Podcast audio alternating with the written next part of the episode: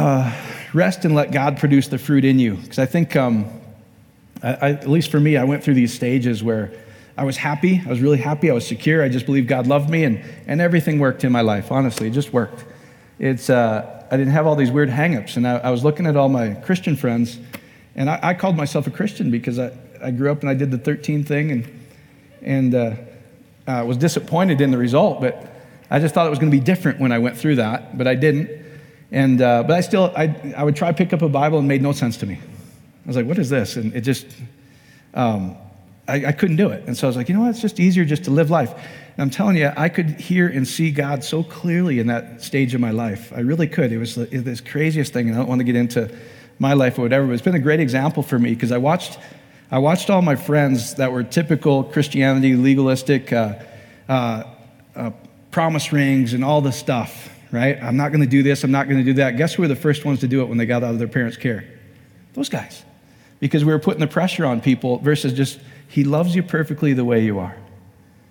Whether you do this, don't do this, he loves you perfectly. That brings security, in, in my opinion. So anyway, and uh, then I was, I was talking to my friend, you know, Lance Wallnau. Some of you guys know Lance, and we don't agree on everything, but one of the things that what he was talking about is uh, when they were studying it, he, he lives in Dallas. And, you know, some of you guys know Dallas, right? Uh, all the missions things coming out of there and all the uh, evangelist things and kids things and everything. They have the least transformation among youth, the highest suicide rate, um, the highest drug abuse, the highest teen suicide, the highest uh, teen pregnancy, all these things. Like, and to me, it was obvious, honestly. I was like, well, I can tell you why. You're putting all this pressure on these kids instead of just be you.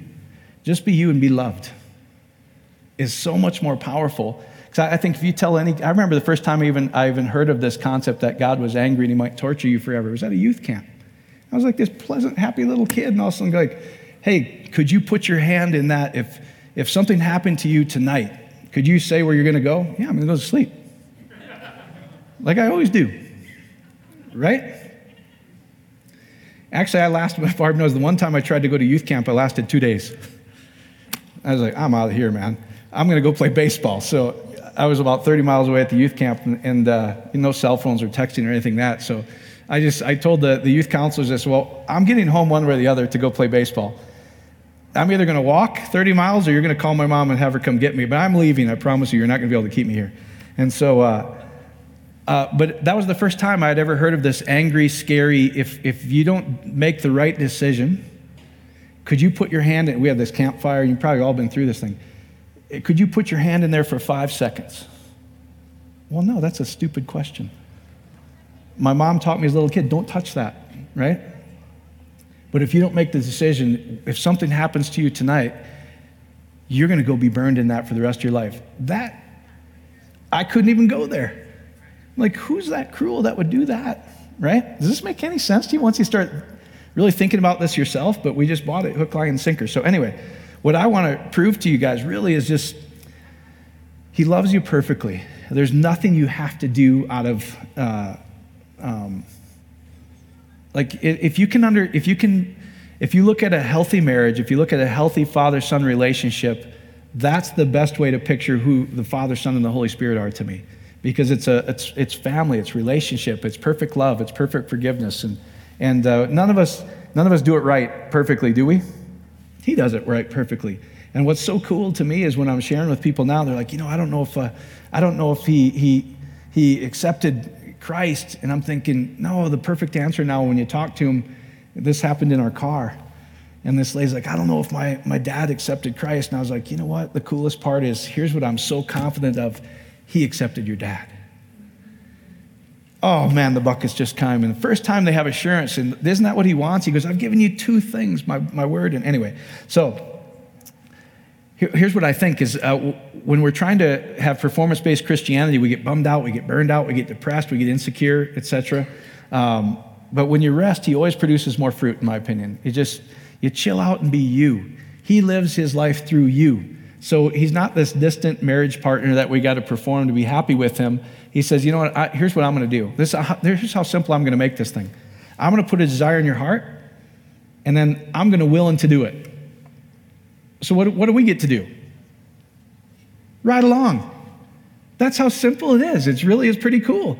And so once you get that, it's uh, it's a beautiful thing. So I'm just going to read a couple things, and we'll go through some parables. And but that's all I really want you to understand is uh, as I go, because I've been talking about using some of these parables, et cetera. But if you can't figure out a parable, just flip it one hundred eighty degrees what you were taught, and you'll get it right. I'm serious. So whatever they taught you in Sunday school, flip it one hundred eighty degrees, and it'll be pretty accurate. I mean that because the whole parable was he was going. It's going to be an unexpected outcome of what you think, right? Now, here's what you also have to understand out of a parable, that Jesus was showing the, the religious leaders at the time, it's going to be different than what you think. But after he died and rose again, he said, and this is what Paul, once he got a hold of it, Paul said this, I don't preach anything but what? Christ crucified. That never made sense to me. I'm like, why do you, why do we, why is that so exciting to Paul somehow? But I didn't realize that then Paul, if you read in his other letters, he goes, because if one died, how many died? All died. That's what he was so excited about. Our life was included in Christ.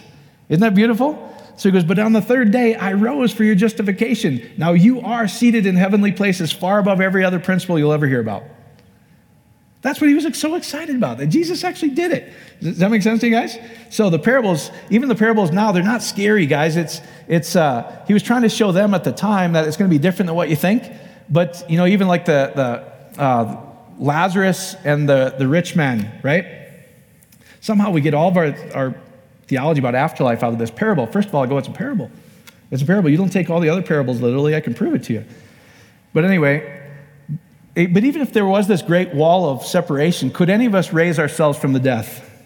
No, so there was actually this wall. That's what it said. Jesus had to be the first fruit out of death into life. So there is no separation anymore. There's not this great divide between Lazarus and the rich man. What what happened was Jesus was trying to show him, hey, Lazarus, the guy who was licking the dog, the dogs were licking his wounds outside of the quote unquote covenant of Israel. He's the one that's going to be in Abraham's bosom.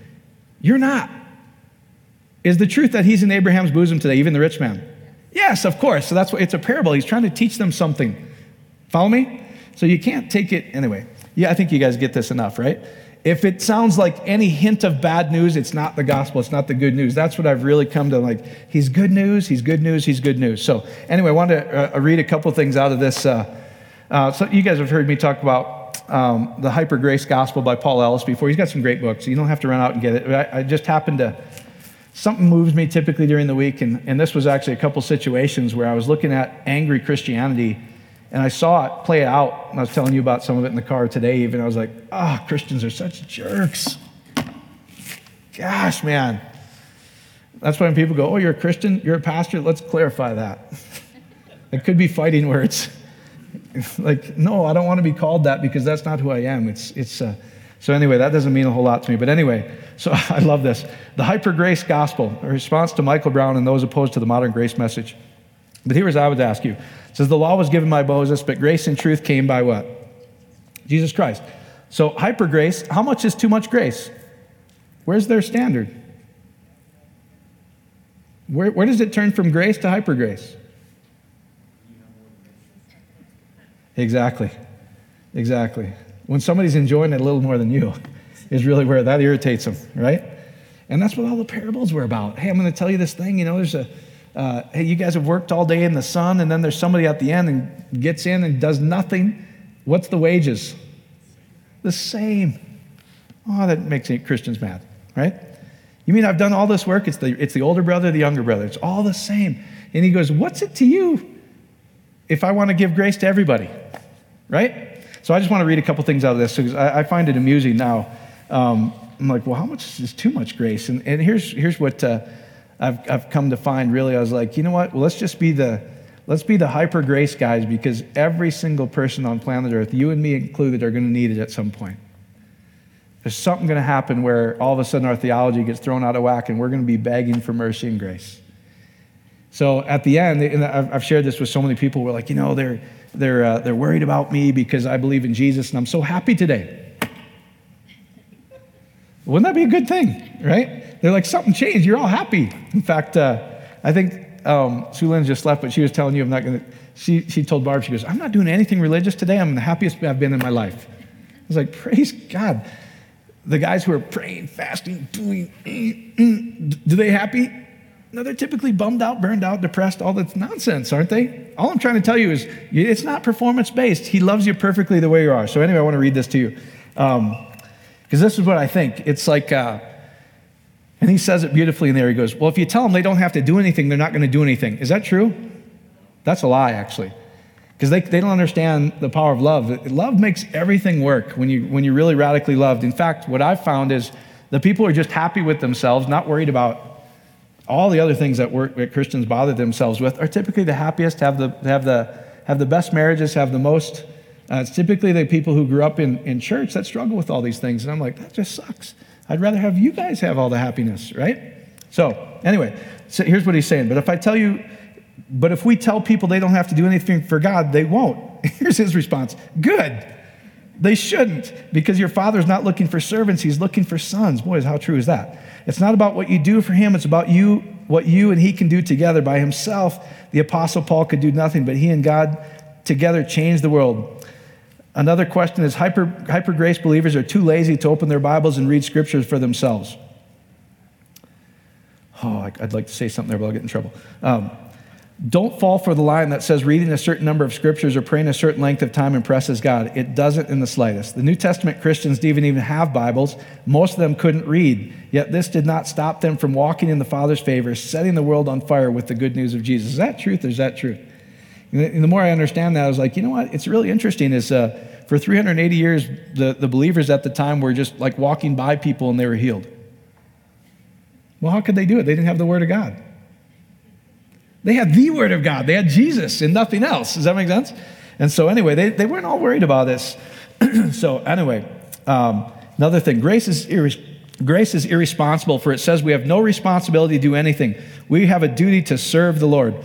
That's the mouth of a ma- mixed grace preacher. Words like responsibility, duty, or cattle prods, or performance-based Christianity, they convey a sense of obligation that leaves you debt-conscious rather than grace-conscious. Jesus didn't suffer and die to put you into debt. He did it to show you how much he loves you. The idea that you're obliged to repay him for his priceless sacrifice is ludicrous. What can you give him in consideration for his grace? Nothing. The instant you gave him anything, it ceases to be grace. Your only duty is to say, thank you, Father. Hallelujah, man. In a mixed grace environment, you'll feel pressured to perform, live up to expectations of others, but walk under pure grace and you'll find there's no pressure, only freedom to be who God made you to be. And not that, that that's what I'm trying to get you to understand is, chill out and just be you. Well, then nothing's going to happen. Well, none of the bad stuff that's going on in your life will probably stop. And you'll start to live life. Does that help anybody? Is he, there's no pressure. And so anyway, I just want to share some of this stuff with you. So anyway, so the whole point is, hey, rest and let God produce fruit in you versus you trying to perform, because it doesn't work. And so anyway, um, I just want to read a couple things from you. So let's see. Oh, yeah, and you guys have all, you've, some of you guys have heard Joseph Prince talk about this and different things, but performance-based Christianity cannot bear fruit, and that's what the whole fig tree is all about. When he cursed the fig tree, the word of faith made it into this faith thing. If I have enough tree, the sycamore tree is going to be thrown into the sea. Have you seen any grace or faith preacher tell a sycamore tree to be cast into the sea and it worked? Their beliefs below their unbelief. That's not what he's saying. What is he trying to say there? What he's trying to say is this, is when Adam and Eve sinned, what happened? They felt guilty. They, they felt vulnerable. Literally what it says, naked, literally means vulnerable. Before, they didn't feel vulnerable. They were perfectly content to be naked and no issues. But all of a sudden, now they become self-conscious. Oh, no, I'm naked, right? And so what did they do? They covered themselves with what? Fig leaves. And so when Jesus goes into the temple, cleanses the temple, he comes back out and he curses the fig tree. And what does he say about the fig tree? Be thou removed and be thou cast into the sea. You know where the sea was? Where the dead were. The sea, the abyssos, the, this is what Brad and, and Rabé and Francois and these guys are so good at. Just the history of Scripture, and I've learned so much. Just how, how mythology and everything else is, is woven into Scripture. And some of you guys know C S Lewis. That's how he became a Christian. He goes, wow, this is all like mythology, but this Bible actually happened. Our mythology is real, but it's different, and it's this subversive thing where it's different than what people expected. So anyway, what he was saying is, hey, don't eat from this fig tree because it looks good, but it bears no fruit. So nobody eat from this thing again. Does that make sense to you guys? There were two trees that we had a choice to eat from, weren't there? Don't eat from the fig tree that looks good, that performance-based Christianity, that the good bad tree, the I am not tree. I have to perform for God to love me. Eat from Jesus alone is what he was saying. So he said, you know what? Nobody eat from this fig tree ever again. It looks good. And that's what Jesus was telling, telling all the Pharisees. He says, listen, you guys look good on the outside. You're really whitewashed tombs because you're far from me on the inside. And the kingdom of heaven is not external. It's all internal. That's all what you believe. It's righteousness, peace, and joy, not worshiping on a mountain. Where is it? Here, in the Spirit. The kingdom's in the Spirit. And you can enjoy it right now is what he was trying to say. So you guys understand that? So what he was saying is, hey, I'm going to bring death to this, this uh, fig tree, this thing that you have to perform to produce fruit because it cannot bear fruit.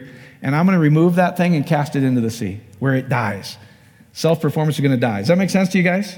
It's not about your level of faith, trying to talk to the fig tree, making it go jump into the ocean. I've never seen anybody do it. Even the best of the best faith guys. Like, when'd you, when'd you cause the tree to jump in the ocean? So why are you teaching that? They're teaching, there is a truth that you, you start to create what you believe, but that creates unbelief. It's like, you know what, if you had just a little bit of faith, then you could make that tree. Well, then none of us none of us have faith because, I, I, I don't know, Joe, when's the last time you told a tree to jump in the ocean and it did it for you? Neither can I. Weird, right?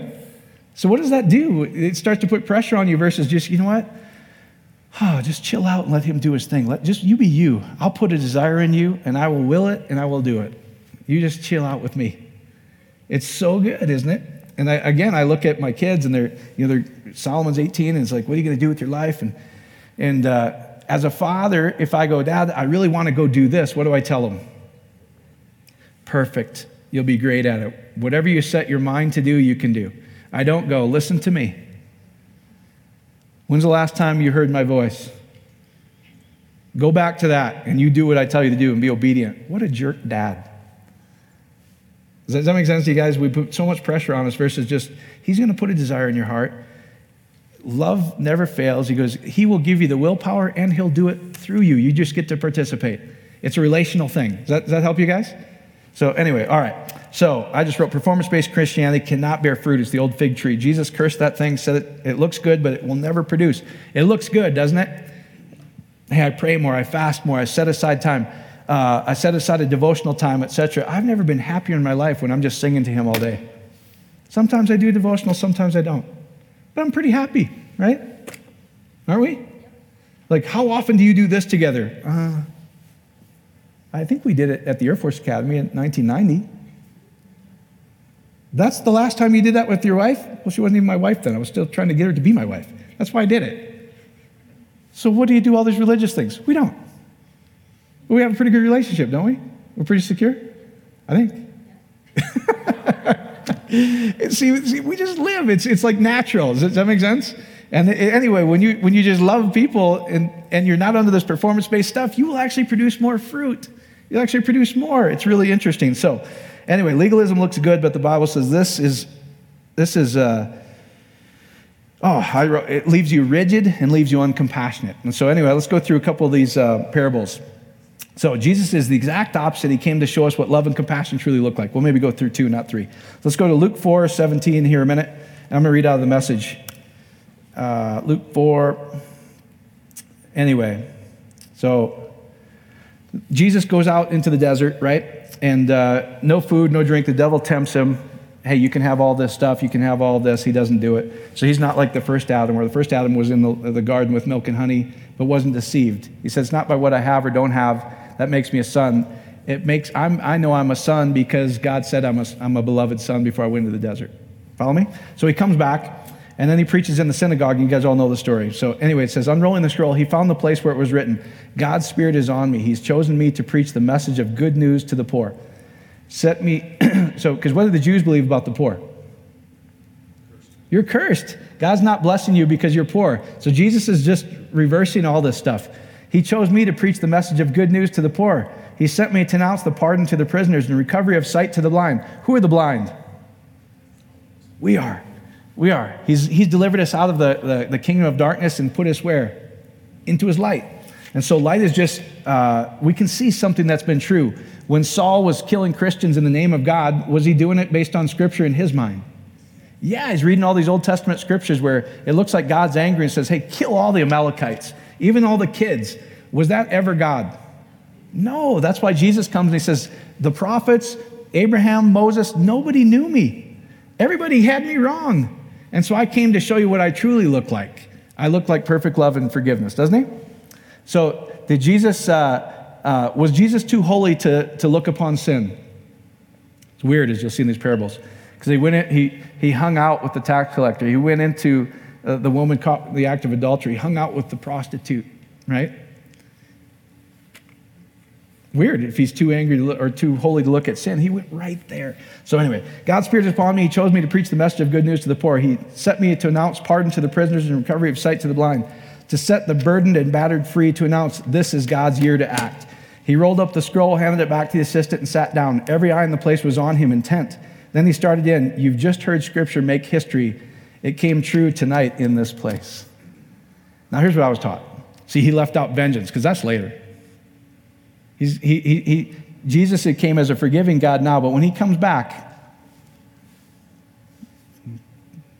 it'll be ugly, right? Roy, act busy. Right? Have you seen those bumper stickers? Act busy, Jesus is coming. Did he ever change? No. No. Why did he leave vengeance out? Because that's not who he is. Jesus came to correct the record.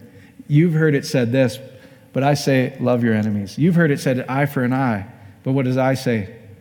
Love your enemies and forgive them. I'm not who you think I am. Does that make sense to you guys? Then if you keep reading, it says, uh, uh, anyway, that's good. You guys get it? So he's, there's no vengeance that you have to worry about, because if Jesus didn't finish it, he didn't finish it. But Jesus, did Jesus finish it? He finished it. So is there any vengeance that you have to worry about in the future? No. No. No, because he didn't show it at any time, and he never changes, so he's not going to show it again. Is he not? So this is where I, when you start getting like, yes, it's such a better gospel. So anyway, uh, oh wait, that's a different scripture I was reading. That's good. It's still a good one, right? That's actually not the one I was going to read. So uh, I put the wrong scripture down on that. All right, let me go to another one. Let me just show you who he is. So let's go to Luke nineteen. We'll only go through two. There's no game on, though, is there? What game's on? Stanley Cup. Oh, Red Sox. They're not a team, Ron. Huh? I hope you do, man. You've won two, both games so far? Good job, man. There's only a couple times a year I like your team. So uh, when you're playing, when you're beating the Red Sox, then I like your team. So anyway, all right. So Jesus is way too holy to look at sin. Sin separates us from God, but that's weird because he goes into Jesus' house. So anyway, uh, let's read this. Uh, you know what? It's the it's the chapter right before. Where's the rich young ruler? That's what I, I, I shared that earlier. Is that the, that's the chapter right before? See, this this not using slides thing is coming back to bite me. Uh, anyway, the point I was trying to make with that versus Zacchaeus is this. Is the rich young ruler comes to him, and he says, uh, and really what was what, what prompted me to talk about this tonight, because I'm, I'm watching all these guys talk about, uh, uh, did Jesus give? Was he was he generous with his life, with his finances, with everything? Was he generous? And we're created in the same image, right? And so I'm watching all these grace guys, non-grace guys argue about giving, not giving. Well, the Bible says we don't have to tithe. I'm like... And somebody asked me this the other day, and I was like, no, I would never give that little, because that's, uh, the legalism makes you stingy. Does that, does that make sense? So the rich young ruler says, you know what, uh, uh, what must I do to inherit eternal life? You guys all know the story, right? He goes, hey, who, who, why do you say I'm good? There's only one good. It's the Father. It's God, basically. And then he says, uh, uh, you know the law. You know how all the things you need to do to be loved by the Father. And what did the rich young ruler say? I've done it all. Oh, really? Okay. It was just like Moses with, you know what? Hey, Lord, we'll do everything you tell us to do. Just you go get the directions, and we're going to have a relationship based on the good, bad tree. Isn't that what the Israelites told Moses? That guy, that mountain guy, he's scary. God's up on the mountain. He needs to be appeased. You just, you, we don't want to go up there because he's scary. You just tell us what we need to do. And then what did Moses, God does this. He goes, that's not how I wanted to have a relationship with you, but try these ten. And you guys know they broke the first commandment on the way down, didn't they? So they had fifteen. They couldn't even get down. They had to do ten by the time they could down. So they broke the first ten. So anyway, so he tells the rich young ruler, hey, what must I do? So if Jesus tells him to do something, and he says, hey, you've missed one thing. Give everything you have to the poor, then you shall have treasures in heaven. And what did the rich young ruler do? He walked away sad, and how much did he give? Zero. Because you cannot find life by having to do something. But then you follow, he backs that up with Zacchaeus. Now, who was Zacchaeus? Tax collector. Everybody hated him, right? Because he was really, he was taking, he was t- taking running for the Roman Empire against his own people. And so anyway, let's let's just start it here. Here's what it says. So I want to I want to contrast the difference of grace versus doing. So you'll realize there's no commands given to Zacchaeus, but once they see that the Father unconditionally loves them, forgives them, what happens? Versus the guy that says, you need to do to be loved by God. I can't do it. And he went away sad. So Zacchaeus nineteen verse one says, then Jesus entered and walked through Jericho. There was a man there. His name Zacchaeus, the head tax man and quite rich. He wanted desperately to see Jesus, but the crowd was in his way. He was a short man and couldn't see over the crowd. So he ran up and climbed up the, what kind of tree? Sycamore tree. You know the sycamore tree is a type of fig tree? You guys know that? So he's trying, his, he's short, so he's trying to raise his stature by doing what? Works. You guys get it? He, so he climbed the sycamore tree. Now, here's what's fascinating too. The more I really dig into Scripture, it's like, wow, there's so much good news and symbolism in here. The rich young ruler came to Jesus. Jesus comes to the Zacchaeus. Isn't that interesting? Zacchaeus, was he was he was he minding his own business, really? So if you don't have to do anything, does anything work? It works better. That's what I'm trying to show you. So he'll find you. He'll come to you. So anyway, then Jesus entered and walked through Jericho. There was a man there. His name was Zacchaeus, the head tax man and quite rich. He wanted desperately to see Jesus, but the crowd was in his way. He was a short man and couldn't see over the crowd. So he ran ahead, climbed up a sycamore tree so he could come see Jesus. When Jesus got to the tree, he looked up and said, Zacchaeus, hurry down. Today is my day to be a guest in your home. Hallelujah, man. He, went, he came to him, and he invited himself into Zacchaeus' house. Zacchaeus scrambled out of the tree, hardly believing his good luck, delighted to take Jesus home with him. Everybody who saw this incident was indignant and grumpy. Oh, boy. Good thing grace is fun, because the rest of the Christians get really grumpy about it.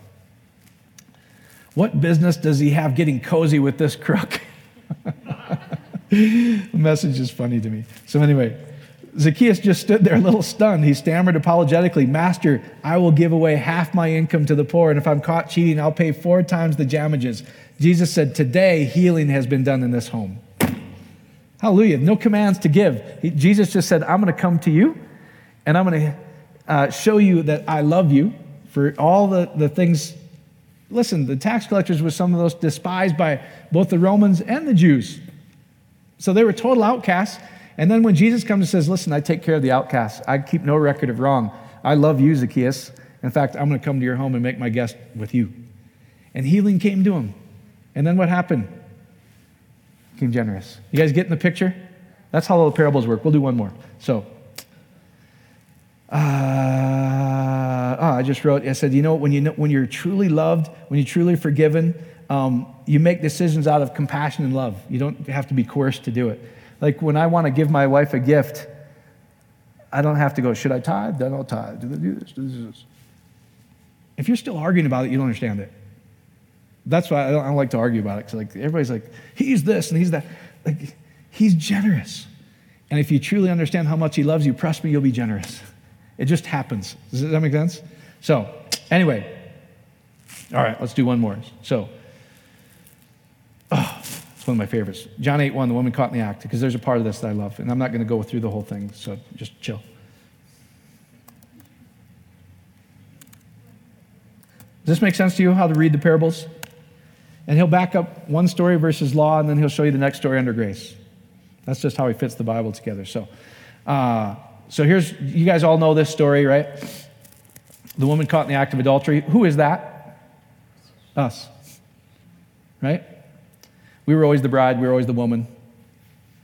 So Jesus went across to the Mount of Olives, but as soon as he was back in the temple, Am I starting in the right place? No. Where are my notes? Oh, there they are. Oh, no, let's do a different one. You guys, you guys read that one up. Let's go to Luke thirteen. You guys okay? I got too many. So this was the woman bowed down for eighteen years.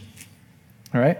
So Luke thirteen, let's let's start in... in uh, uh, yeah. So this is this is a, this is what happened to me this week in this this setting where I was like, man, there's a brother crying out for mercy and compassion. But the, the people were like, nope, the Bible says this. And that's where I was like, oh, man, what are you going to do when you need mercy and compassion? You're going to hope that we do it, right? But anyway, where they're just, it's rigid and, and it doesn't produce any life in them. Like the Bible says this, and that's, I'm just telling you that performance-based Christianity versus just be you, be you. Don't try to do anything religious for a while and just see, focus on how much he loves you and just how pleasant you start to see life, to be honest with you. Stuff can be happening all around you, but you won't be depressed. It's really kind of fascinating. So, and even if you are, guess what? He'll meet you there. He'll meet you there and walk you right through it. He's like, I don't have any issue with that. I don't expect you to perform. So, he was teaching in one of the meeting places on the Sabbath. Sabbath. There was a woman present, so twisted and bent over with arthritis that she couldn't even look up. She had been afflicted for this for how many years? You guys know the story. eighteen years. What's six plus six plus six? eighteen. What's, man was created on what day? Six. But on the seventh day was what? Rest, perfection, completion, right? And after completion, the eighth day is what? New beginning. So that's where you can you can start interpreting uh, the flood narrative and all these things a lot differently. Because after the, the forty-year time period, how many people left the ark? Eight, and they sang a new song, it was new beginnings, and so anyway, it's all the same story. So there was a woman present so twisted and bent over with arthritis that she couldn't even look up. She'd been afflicted with this for eighteen years. When Jesus saw her and called her over, "Woman, you're free," he laid hands on her, laid hands on her, and suddenly she was standing straight and tall, giving glory to God. Were they happy about this? Performance-based Christianity is never happy about somebody else's freedom. It's really crazy. So here was their response. The meeting place president, furious because Jesus had healed on the Sabbath, said to the congregation, six days, there's six man's efforts again, six days have been defined as work days. Come on, come on one of the six if you, come on, on come on one of the six if you want to be healed, but not on the seventh, the Sabbath, right? But Jesus shot back, "You frauds. Each Sabbath, every one of you regularly unties your cow or donkey from a stall, leads it out of the water, and thinks nothing of it. So why isn't it all right for me to untie this daughter of Abraham?" So he's calling her a daughter of Abraham because they thought if anybody's bound, sickness, debt, they were they were not obviously being blessed by God. Jesus goes, all that's bogus. All that's bogus. I love everybody. I forgive everybody. I heal everybody. And so you frauds, each Sabbath, every one of you basically takes care of your donkey and your cow and you don't think anything of it. But what about people? I came to heal people. That's what Jesus is saying. So why is it all right for me to untie this daughter of Abraham and lead her from the stall where Satan has her tied for these eighteen years? When he put it this way, his critics were left looking quite silly and red-faced. The congregation was delighted and cheered him on. Isn't that cool? See, this is what I see now so much where I'm, I'm starting to understand Scripture a little bit more, how it was really meant to be understood, in my opinion. Because if we take it, it's like, the Bible says it, that's it, man, we'll miss Jesus every time. Because the Bible says they couldn't heal this woman on the Sabbath, right? Hey, come on one of the other days. Get get healed by your own works. The six days do your work, but don't heal on the Sabbath. So instead of being happy and rejoicing that Jesus healed this woman who was bound down for man's efforts, six plus six plus six, eighteen years. See how legalism just bounds you? But you know what? When you start to know that you're perfectly loved, you're perfectly forgiven, he's never been angry, guess what? Everything starts to come about. You start to get healed, et cetera. Does that make sense to you guys? So let's wrap this up. Here's what I was telling. Uh, uh, you can get to your feet. So. I just wrote. I just wrote a couple notes here, and what I'm trying to show is, uh, um, it's okay just to be you. It's okay to just live life and live it more abundantly. You know what? You'll produce more fruit actually. When you're not worried about trying to do this, trying to do that, and just, I know that in a marriage covenant, if I know I'm I'm perfectly loved, and we're not keeping record of wrong, I can actually love. Does that make sense? But if we're walking on pins and needles, which we did in the early part of our, our, our marriage, and then we started worrying about, did you do this, don't do that? How great of a marriage is that? Not fun. It's not fun. God doesn't demand you do any of that kind of stuff. Well, if you don't tell them to do anything, they're not going to do anything. Yeah, they will. They'll actually do more. You'll become like Paul and says, you know what? It's not I who live anymore. It's him living through me. Because he gave me a dream. He gave me a desire. He, I know I'm perfectly loved now. The scales came off in a great light. I saw a great light. So I went from Saul persecuting Christians because God told me to, to what? I'm going to all Christians, the Gentiles. The people who we thought God was leaving out, that's the one I'm going to go and share this really good news to. First to the Jew, hey guys, guess what? Good news. The Gentiles are included. Hey pastors, guess what? He loves everybody. I see it all the time now. It was like, wow, man. Let's let's we gotta we gotta get rid of this in and out, you're in, you're out, this club thing. Say the words, see no man after the flesh is what he said. See, no man after the flesh. We once believed Jesus was after that, is what Paul says, but we don't believe that anymore. So, you guys get it? So, ah, rest. Stop trying to produce fruit by praying, fasting, serving, doing, evangelizing. Like I said, they didn't. The, the, in the early church, they weren't trying to get people in. They were trying to share. Guess what? If one died, all died. God was in Christ reconciling the world to himself. Therefore, we beseech you on our behalf, be reconciled. He was trying to give the good news to them. He included you. Does that make sense to you guys? So he goes, be versus try to become. Most Christianity says become by doing this, doing this, doing this. And I found, man, it messes with people. It messes with people. They're not secure in their own lives. When they're not, wait, you mean he perfectly loves me? Yes, and he loves your neighbor just like you too. Didn't he say that's the fulfillment of the law? Hey, love God and love your neighbor. And that's a whole other parable. Who's my neighbor? The, the priest wouldn't even help the guy who was hurt because guess what? He couldn't touch anything unclean. He went to the other side of the street. Jesus comes and shreds that idea.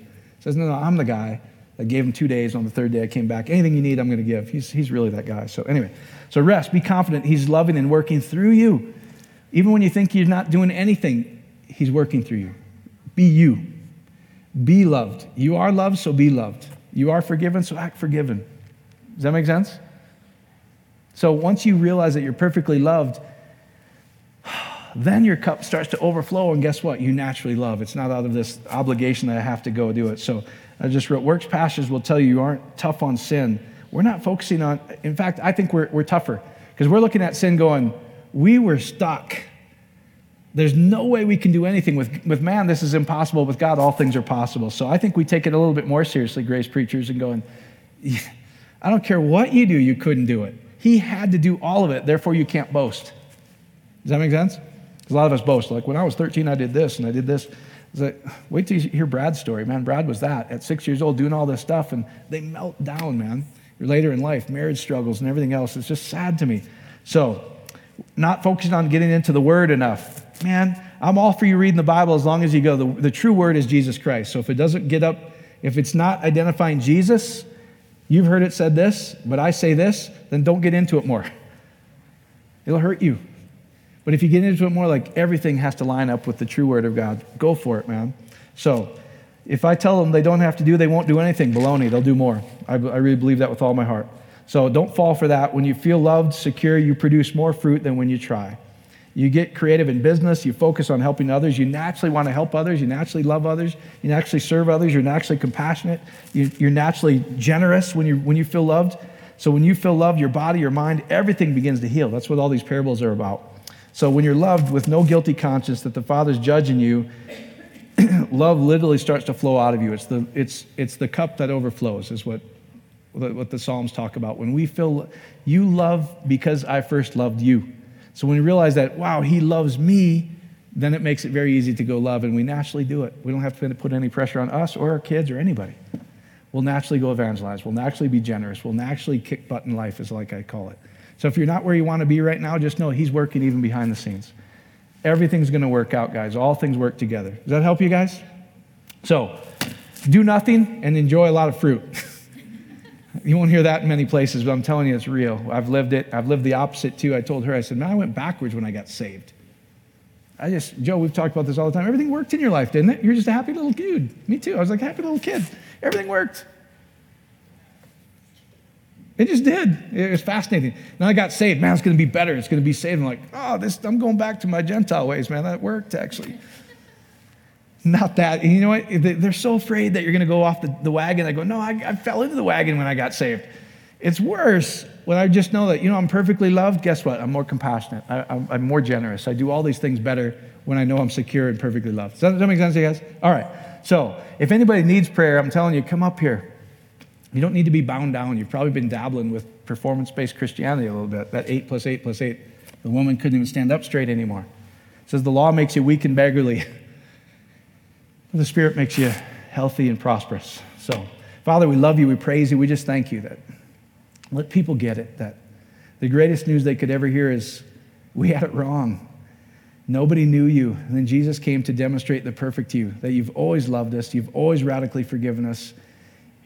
It was our conscience that needed to be cleansed, not his. He's never not loved us. Sin never separated us from us. He's the life giver. He lives and moves and has his being in every one of us. And so just give them a better understanding how more deeply loved they are, how radically forgiven are, that they can just rest and be themselves. And they'll produce more than they've ever done than trying to do it by religious-based Christianity. So we just say thank you in Jesus' magnificent name.